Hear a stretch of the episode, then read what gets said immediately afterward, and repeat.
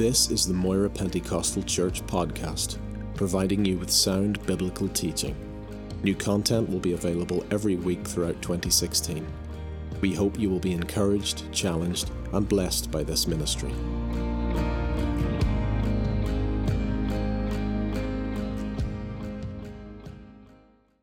Uh, the first chapter of Romans. First chapter of Romans. And then we'll just uh, have a word of prayer. Father, we stand in your presence, thanking you for who you are, for all that you mean to us, and thanking you above all things that you sent your Son, the Lord Jesus, and that he saved us and washed us in his own precious blood. We thank you for the inspiration that your word gives us on a daily basis. Lord, this is our roadmap. This is what you have given us, Lord, to, to guide our lives. And we give you thanks for it. Help us, Lord, today as we look into your word. Help us, Lord, to see. Open our eyes that we may behold wondrous things from your law, as the psalmist said. Help us, Lord, to do this today in Jesus' name. Amen. Amen. So, Romans chapter 1, and reading from verse 18. For the wrath of God is revealed from heaven against all ungodliness and unrighteousness of men who suppress the truth in unrighteousness. Because what may be known of God is manifest in them, for God has shown it to them. For since the creation of the world, his invisible attributes are clearly seen being understood by the things that are made, even his eternal power and Godhead, so that they are without excuse. Because although they knew God, they did not glorify him as God, nor were thankful, but became futile in their thoughts, and their foolish hearts were darkened. Professing to be wise, they became fools and changed the glory of the incorruptible God into an image made like corruptible man, and birds, and four footed animals, and creeping things. Therefore, God also gave them up to uncleanness in the lusts of their hearts, to dishonor their bodies among themselves, who exchanged the truth of God for the lie, and worshipped and served a creature rather than the Creator, who is blessed forever. Amen. For this reason, God gave them up to vile passions. For even their women exchanged the natural use for what is against nature. Likewise, also the men, leaving the natural use of the woman, burned in their lust one toward another, men with men, committing what is shameful and receiving in themselves the penalty of their error which was due. And even as they did not like to retain God in their knowledge, God gave them over to a debased mind to do those things which are not fitting, being filled with all unrighteousness and sexual immorality and wickedness and covetousness and maliciousness, full of envy and murder and strife and deceit and evil mindedness. They are whisperers, backbiters, haters of God violent, proud, boasters, inventors of evil things, disobedient to parents, undiscerning, untrustworthy, unloving, unforgiving, unmerciful, who, knowing the righteous judgment of God, that those who practice such things are deserving of death, not only do the same, but also approve of those who practice them. Amen. In Romans 1, verses 18 32, that we have just read together, Paul is evidently describing what happens to men and women who refuse to glorify God. They refuse to recognize God's glory, they refuse to submit to God's glory, who deliberately and defiantly refuse to ascribe to God all of the glory that is due to Him. And this is a double indictment. Whenever we consider that man himself was created in the very image of God, and we, especially as his creatures, were made according to Revelation 4:11 to give him pleasure.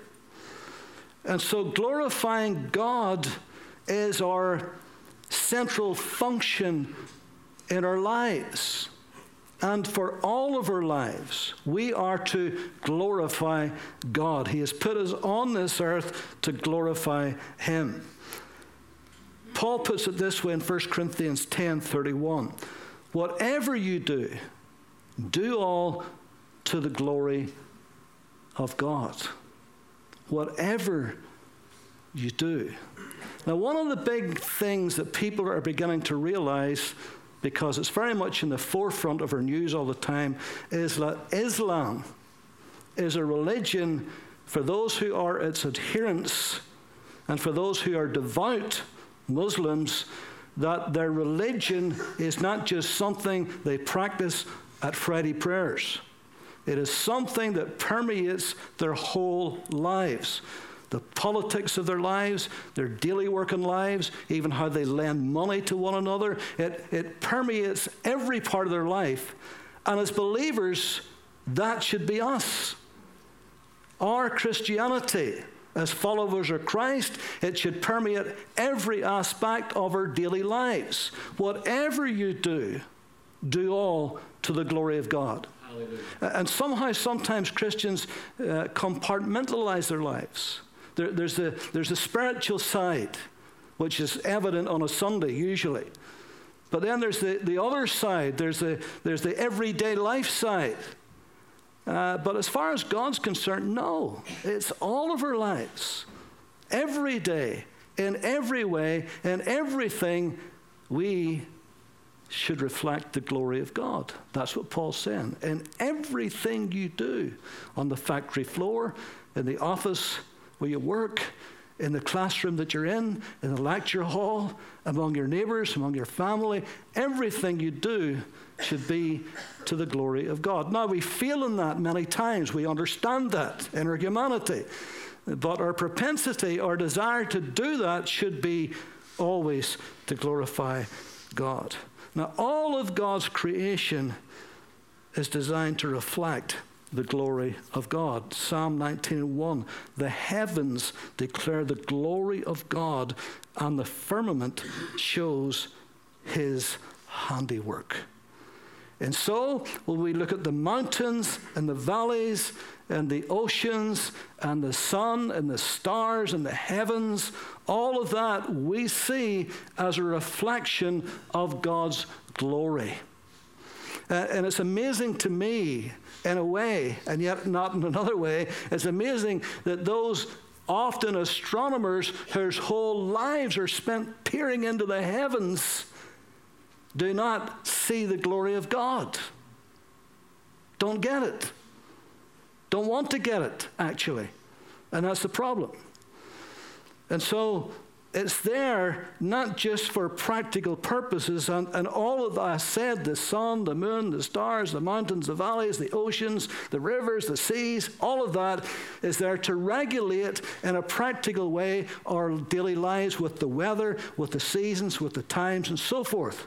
And that's wonderful. But above that, above that, it's to reflect the glory of God so that men might see and understand because it's a simple thing to look at what we look at and say there has to be a God. But man, being what he is, does not recognize that.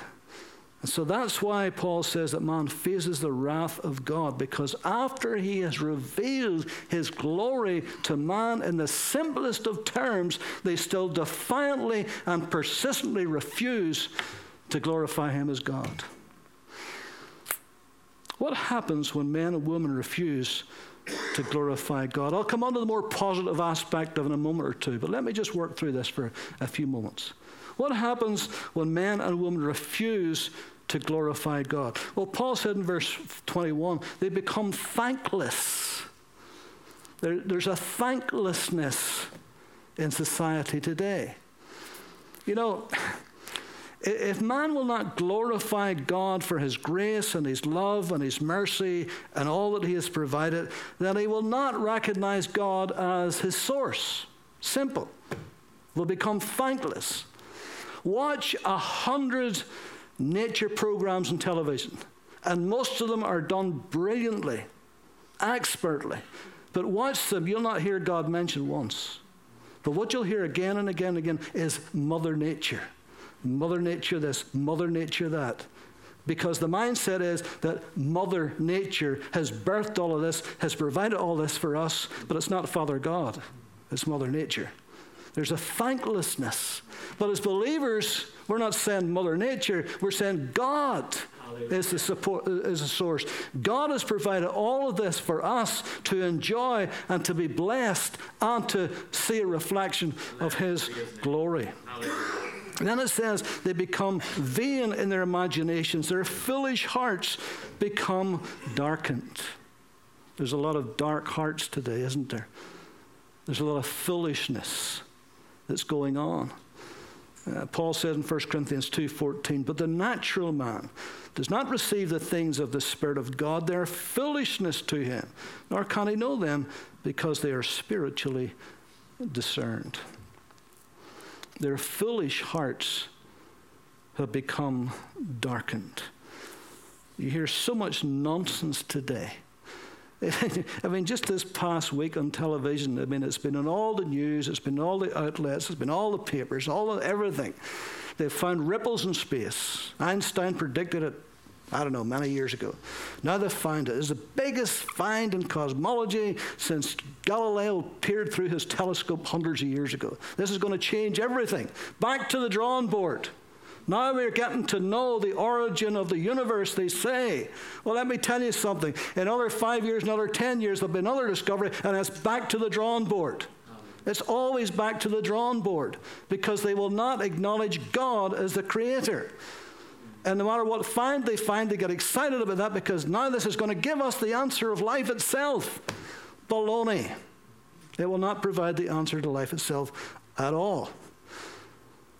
God is the creator. Amen. He says to be filled with worldly wisdom. 1 Corinthians 3:19 Paul says for the wisdom of this world is foolishness with God. Man thinks he's so clever. And he is clever. But he's not as clever as God. But he thinks he is because he thinks he's his own God.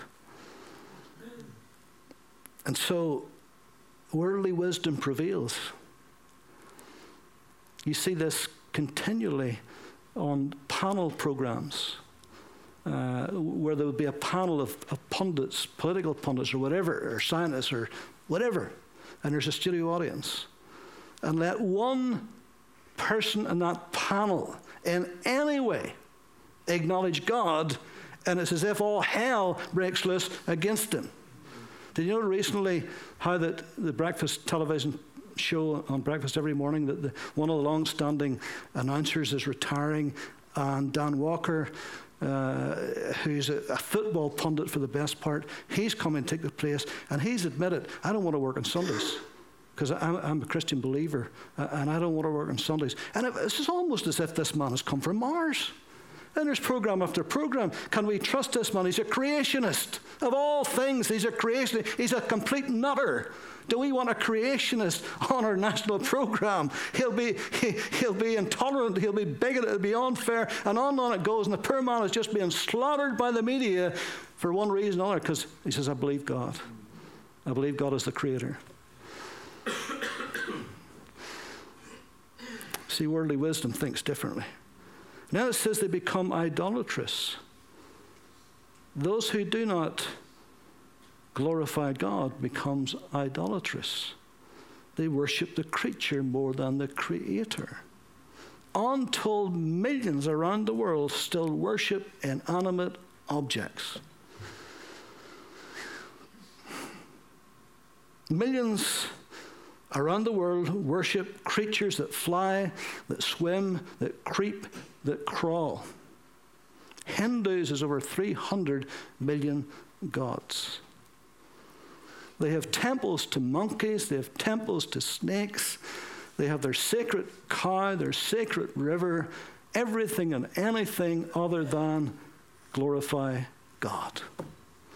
And Paul wrote this 2,000 years ago, and here we are in a sophisticated intelligent, technological 21st century, and men are still doing this.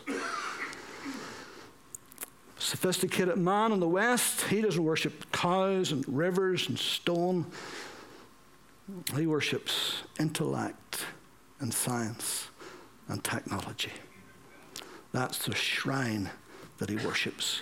His mantra is there is no God. Hmm.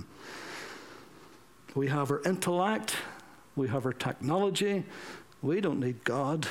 We are, in effect, our own God. So Paul writes that to explain that that's what happens when men refuse to glorify God.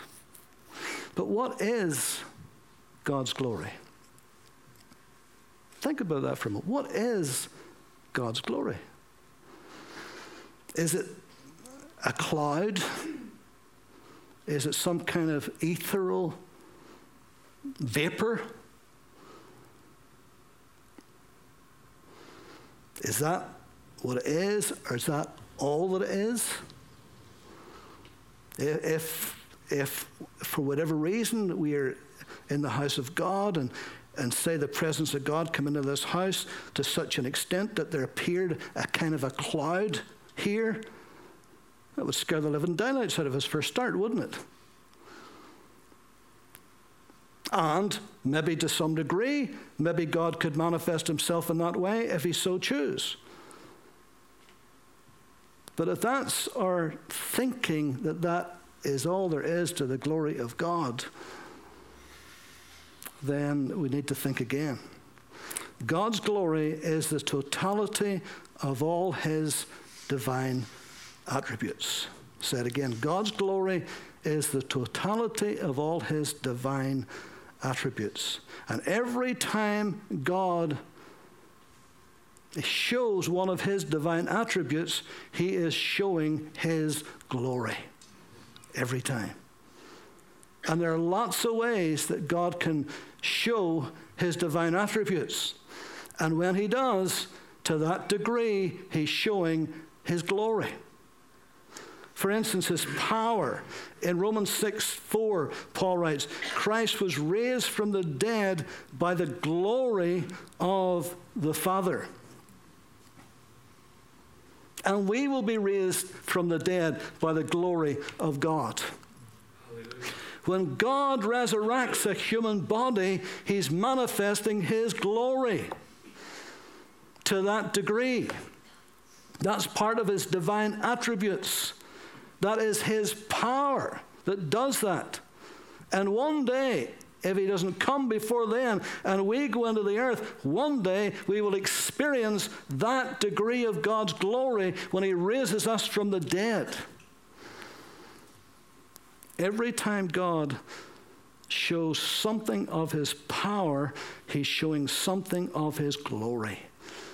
And then there's His goodness. Exodus chapter 3, 18, 19. Moses said, I beseech you, show me your glory. And God said, I will make all my goodness to pass before you. Every time God exhibits his goodness to you and to me, to that degree, he's showing his glory. Thank you, Lord.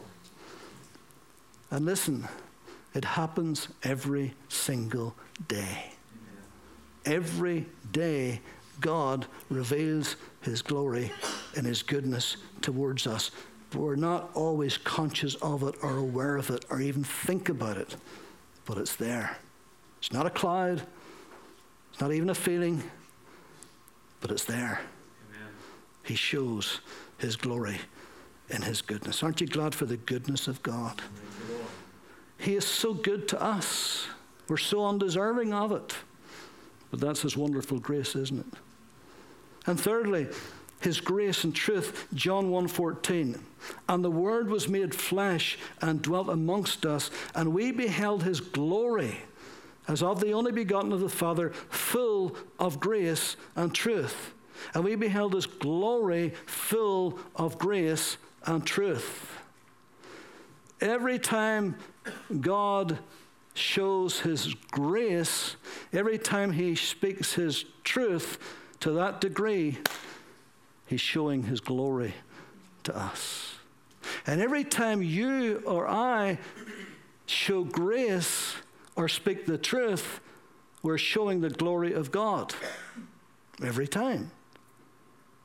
Because it's full of grace and glory.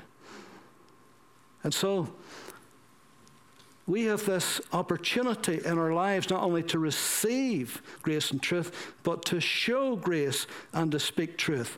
And when we do, to that degree, it's the glory of God. It's a reflection of who God is to those that we come in contact with.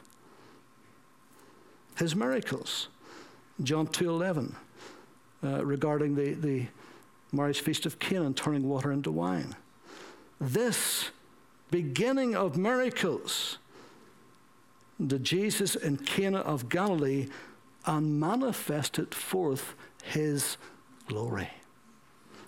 I always find it fascinating that the first time Jesus performs a miracle, is to bless a young couple starting out in life. It's to spare the blushes of the bridegroom, because it was his job to make sure there was enough refreshments.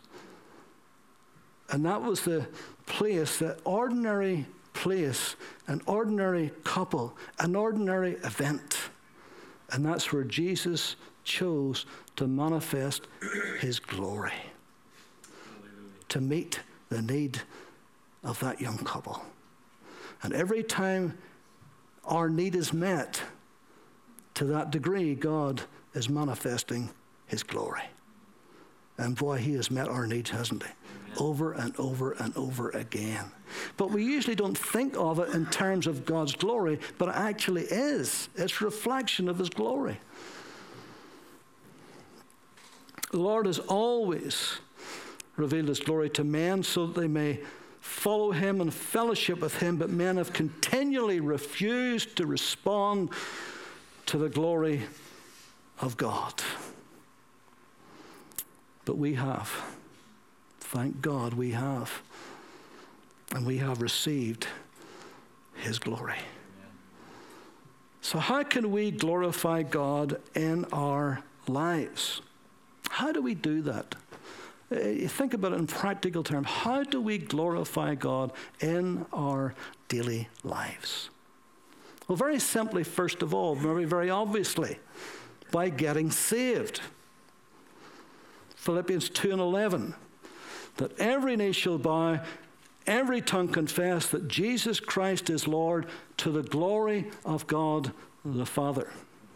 The moment you gave your life to Christ, at that very moment from then on, you're giving him glory. You're reflecting his glory in your life. And others begin to see it. They don't understand it, they don't know what it is, but they see a mighty change in us, or at least they should. If it's genuine, if we're truly born again of God's Spirit, then there is a mighty change comes into us and over us that men see, and that is the glory of God. It's a reflection of God's glory that's been in our lives, that's been put into our lives.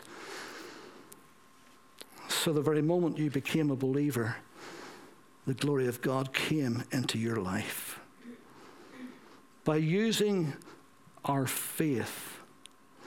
Romans 4:20 Abraham staggered not at the promises of God through unbelief, but was strong in faith, giving glory to God.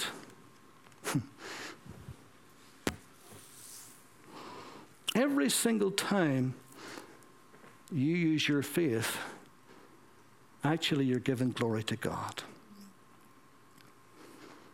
every time. Now, the Bible says we walk by faith, not by sight. So that means that every single day of your Christian life, you're walking by faith rather than sight to one degree or another. Sometimes we're better at it than other times, but that's our walk. That's what we do. And when we do that and when we live that such a way, then we're reflecting the glory of God that's in our lives. And we're dependent, we're trusting We're believing. We can't see. We haven't seen God. We haven't seen Jesus. And I'm sure most of us, if not all of us, have never even seen an angel. But we believe, and we're trusting, and we're depending. And when we do that, it gives God glory and reflects His glory in us. It's a two way thing. So every single little step of faith that you have taken since becoming a believer, to that degree, you have shown the glory of God. And it's a wonderful thing. And it really, really pleases God that we believe in Him, that we trust Him. Whom having not seen, yet believe. and Jesus said, there would come people who's never seen him but will believe in him and they're going to be blessed. That's us. That's us. You know, oftentimes I'm sure in, in, the wee small hours and our minds thinking and we're meditating uh, and we look back and say, wouldn't it have been wonderful to be right there with the Master? Wouldn't that have been great to see the turning the water into the wine or Lazarus coming out of the grave? And sure it would. It'd be wonderful to be in the Mount of Transfiguration. All those things is wonderful. Who wouldn't want that as a believer? Of course we would. But it's not going to happen. It's over, it's gone. But what really pleases the Master is that even though we weren't there, and even though we didn't see that, yet we still believe. We still believe that He's real, that He's alive. We believe that He's sitting at the right hand of the Father. Hallelujah. We believe that He's our intercessor in heaven for us. We believe that He's our great high priest. All of that gives him glory. And he's well pleased. And that takes faith, doesn't it? That takes trust. That takes going beyond what we feel, going beyond what we see in the natural, going beyond all of that there to say, Lord, I believe, I trust. I've read your word, I believe every word is true, and I trust you, and I believe in you. That's faith, and that pleases the heart of God. In fact, without faith, it is impossible to believe God because we must believe that He is. You believe that He is this morning, don't you? Of course you do. That's why we're here. And then by praying, in uh, John 14 and 3, Jesus says, Whatever you ask in my name, that will I do, that the Father may be glorified in the Son. See, I, am not sure that we are, in fact, I'm sure we're pretty sure we're rarely conscious of this, that every time we go to pray, we're glorifying God. If we pray in the will of God, and we pray aright and not amiss, and we pray because our intentions and our motive is good, and we pray because we need to pray, and we pray because it's acknowledging who He is. And whenever we pray, we're saying, Lord, I need you. I, I, cannot do this by myself. I need your strength. I need your grace. I need your power. I, I need your wisdom. I need your guidance. It, it's, it's, we're showing our need of Him. And whenever we do that, we're glorifying Him. We're lifting Him up. We're saying, Lord, we need you. That's why we're praying. We can't work all of this out. We need your strength on a daily basis. Who doesn't? I do, you do, we all do, don't we? Have you figured life out? Are you smart enough to have all the answers? I'm certainly not. So that's why we pray. And that glorifies God. Listen to what he says again. Whatever you ask in my name, that I will do, that the Father may be glorified in the Son. So we come to the Father through Christ, don't we? He is our avenue to come to the Father. He is the way that's been made for us to come to our Father. And whenever He answers that prayer, look what happens that the Father may be glorified in the Son. So we come to the Father through the Lord Jesus Christ. He answers our prayer. That goes back to the glory of the Father. So every time when you pray, the glory goes to God. No wonder he encourages us to pray. God loves to be glorified. It's not because he has a big ego that needs to be satisfied. He loves to be glorified. He's the creator, the redeemer. He's everything. And every time you pray, we're acknowledging his goodness, his grace, His love, His mercy, His supply, His strength, His wisdom, all of that is found in Him. And every time we pray, we're acknowledging that. By using our God given gifts and talents. 1 Peter 4 10 to 11. As every man has received the gift, even so minister the same one to another as good stewards of the manifold grace of God.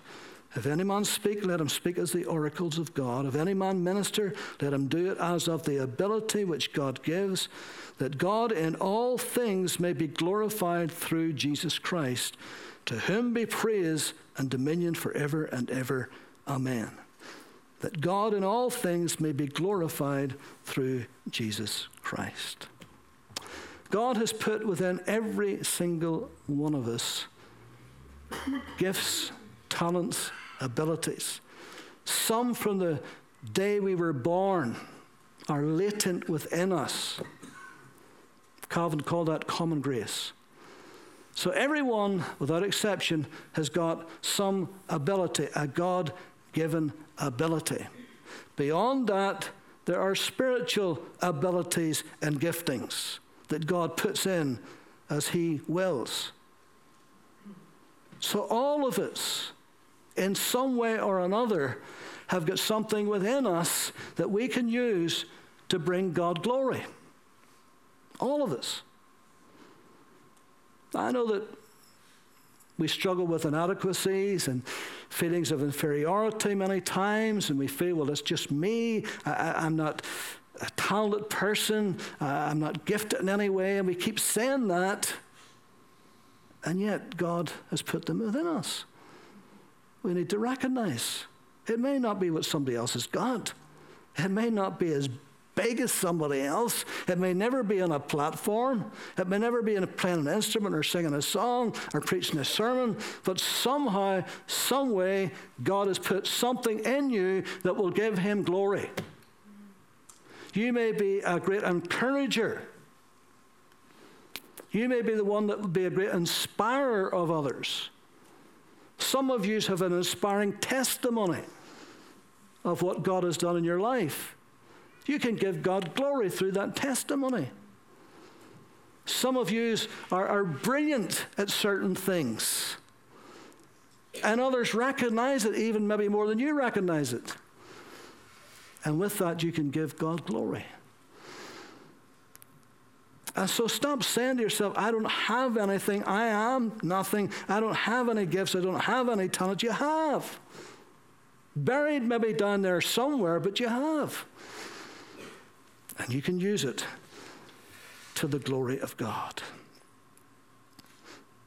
And then by your witness, 2 Thessalonians 3 and 1. Finally, brethren, pray for us that the word of God may have free course and be glorified even as it is with you. You have a witness. You are a witness. You are a unique witness. Nobody else has got quite your testimony. Nobody else can quite witness the way you can. Because with God, it's not one size fits all. Uh, read how Jesus dealt with people in the New Testament. Read all of his conversations with individuals. One size didn't fit all because everybody's unique in their own way. If I was to ask every one of you to stand up and give a brief testimony, you'd be amazed at the variety of testimony that you would hear. And you've got that as a witness. As a witness to share for others to hear and to see. You say, well, I hope they see it, but I'm a bit scared about talking about it. But they need to hear it too from your lips. It's amazing what your personal witness can do to somebody because it's a practical thing, it's real life. Somebody will listen to you and say, That actually happened to him or to her. And I can see the change in their life. That's a witness. God has given you the right to do that for Him. And when you do it, it brings Him glory. because they know that's not of yourself. Most of us that get saved later on in life, those who knew us before we get saved can honestly say, there's a change in his life, there's a change in her life. There's a definite change. I can see it. I knew what they were, and I know what they are today. And when it's genuine and you're walking the walk and you're talking the talk, and they see that, because they watch for that, don't they? They don't read their Bible, but they read us. They see us. And when they see that, they're seeing your witness, and the glory goes to God. Because they know that wasn't what he was like. She was never like that before. Something's changed. And something has changed by winning souls 2 corinthians 4.15 every time and it's the greatest pleasure and the greatest privilege in all of your life to lead somebody to jesus it truly truly is and, and those of us who has experienced that will know what that feels like that we had a part to play Maybe we were the ones who sowed, maybe we were the ones who reaped, but the sowers and reapers rejoice together, as we said last week. But all of us had a part to play in that. But if you're the one that gets the privilege of that special moment with that person, and you lead them in that prayer of repentance and forgiveness, and you know that it's genuine and it's real, then there is no thing in life like that. And especially, can I say, if it's a family member. you say, well, they're the hardest ones to talk to. I understand all of that there. All of us as family members who are not saved and they're as tough as old boots, aren't they? I mean, they just. And you say, well, I've talked to them a dozen times and they're worse than ever. I'll keep praying and keep talking. Amen. Because one day, you may have that opportunity, as I've had over many members of my family over the years, especially my dad.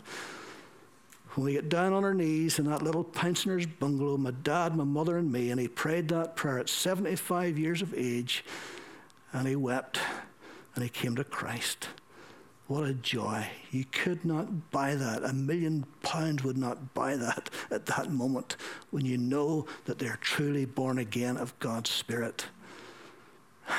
And then when they die and they go to the glory, and you know I had the privilege of leading them to Christ, and I've did this with uncles and cousins. It's wonderful. It's tremendous privilege. And when you do it, you have given God glory. He's glorified in that. We're almost through. And then by keeping ourselves pure, by keeping ourselves pure. 1 Corinthians 6 12 to 20. You can read that later. I'll not read it now for sake of time. But by keeping ourselves pure, our bodies are the temples of the Holy Spirit. This is why Paul says to flee immorality, to flee it, to run from it. You were bought with a price, therefore glorify God in your body and in your spirit, which belong to God. God is our creator. Christ is our redeemer. From the moment you get saved, you became very conscious that you're not your own anymore. That you cannot do what you want with your life without God's permission. We become stewards of our bodies, of our very souls. God has given us His Spirit. Your physical body is perfect for your spirit. The two go together. But your body is also perfectly suited as a home for the Holy Spirit on earth. Perfectly suited as a home for the Holy Spirit on earth. And therefore, because your body is the temple of the Holy Spirit, perfectly suited for his habitation on earth, therefore, Paul says, flee immorality. Keep it pure because the Holy Spirit wants to inhabit. That's his house. That's his home on earth in you and in me and in the body of Christ. So you can understand why Paul says, flee immorality. Don't fool with it. You think of Joseph and the pressure he came under with Potiphar's wife, who came on to him so strongly every day. And he kept resisting and resisting to the point where he flee. He, he, he just ran. He just ran out of that house. He just could not get enough distance between him and her. And he felt he had to. He must flee. And so keep ourselves pure. Then by being fruitful, John 15 and 8, herein is my Father glorified, that you bear much fruit, so shall you be my disciples. So our, our lives, to the degree that we bear fruit, and there's lots of ways that we can bear fruit. And when we're bearing fruit, we're glorifying Him. Because that's the, the upshot, the result, the outcome of Him indwelling us. He's the vine, we're the branches. And we're attached to the vine. And whenever we're attached to the vine, then the fruit begins to come. I, I, could point to so many of you today and there's a lot of us not here that I could equally point to, whose lives are fruitful. And you can see the fruit. Uh, and, and I can see, I mean, I look at these two girls leading the worship this morning. I've known them since they're babies, since they're little babies. You know, think of Rebecca here and Rachel in Madagascar and, and our own daughter. And, and, and you can see the fruit in their lives. You can just see it. It's there for everybody to see, bearing fruit. Don't you think that glorifies God? They're not wasting their lives, they're giving glory to God.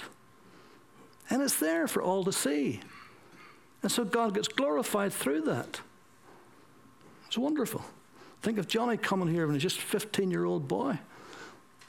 Johnny was 15, a wee fresh faced boy. I don't even know if he was shaving at that point. Now he's an old married man with two children and one on the way. And he leads worship. And he does tons of stuff. So you can see the fruit. It's there for everybody to see.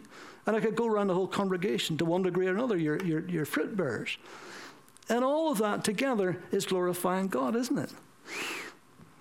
And finally, by our praise and by our worship. Psalm 50, 23. Whoso offers praise glorifies me. Hmm. Do you know that right now we're worshiping God? Worshiping God didn't stop when the band stopped playing. In a few moments when we break bread together, we'll be worshiping God.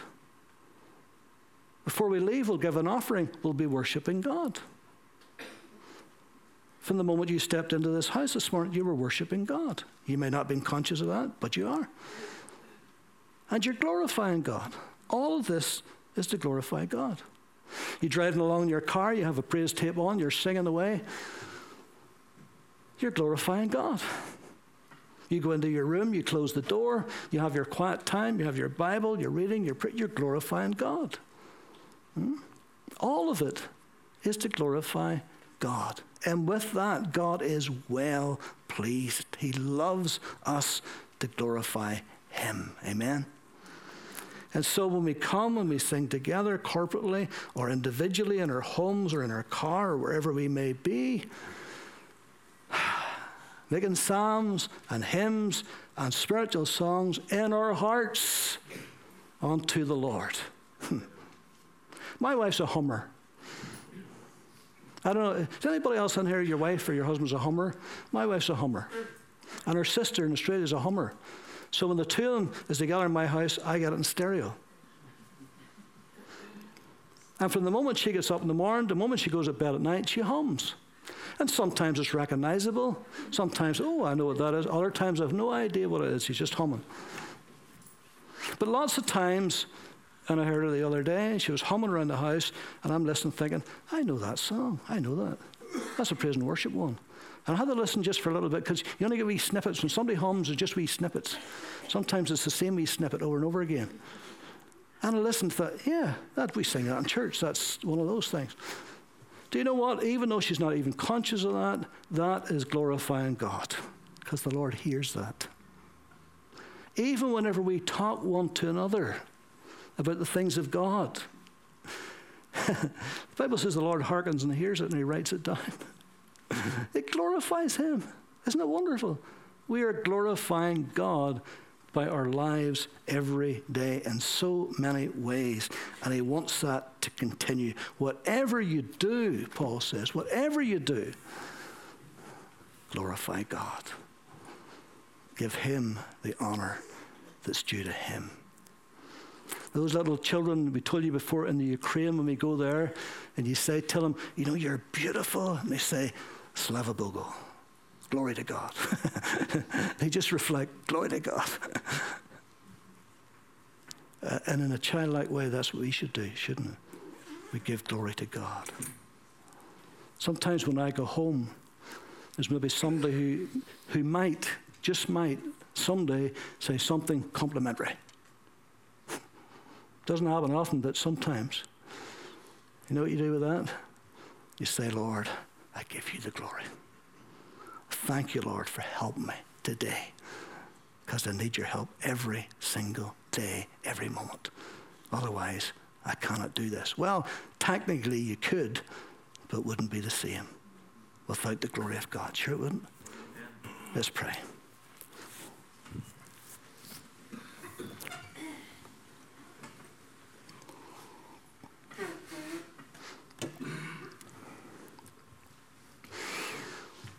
Going to take a few moments together to partake of this table. And as I said, this is also glorifying God. And we're reminding ourselves of what Jesus did for us 2,000 years ago. And it's still as real today as ever it was. His blood still avails today still has the power to cleanse, to forgive, to make whole. And so I'm going to invite those who are serving or playing just to come, please. And we'll just take these moments together, partaking of that which represents his body and his blood.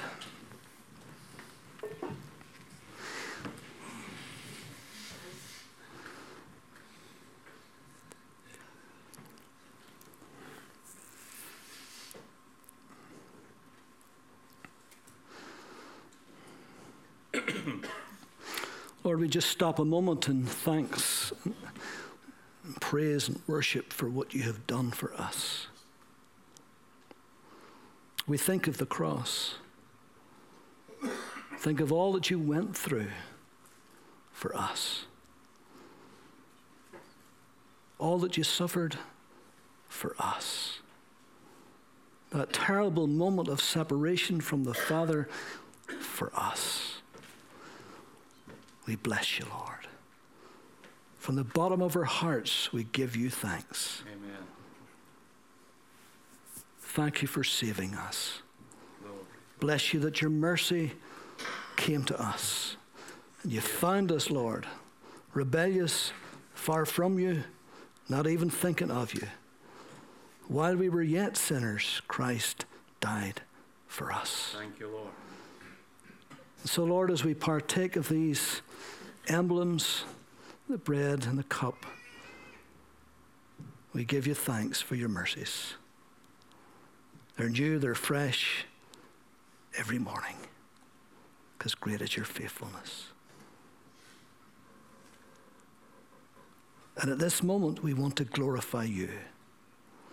And we'll do that by giving you thanks for saying, Lord, you paid the price to give us this life so that we could glorify God.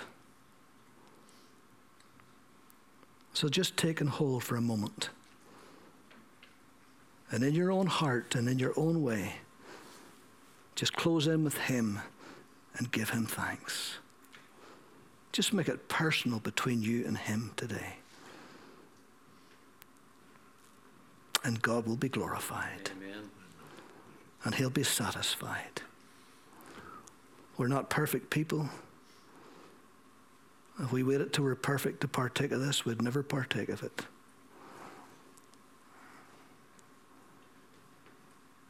But we're reaching out in love towards the Lord. Lord, we thank you for your love and mercy. We love you because you first loved us and you saved us. So bless you. Thank you for the cross. Thank you for the salvation that it provided, the life that it imparted. We're redeemed, we're bought back by the blood of the Lamb. In Jesus' name, amen. Thank you for listening to this podcast. We produce a variety of sermon videos and inspiring Christian content available for free on our YouTube channel. Just go to YouTube and search Moira Pentecostal or visit our website for more information www.mpc.org.uk.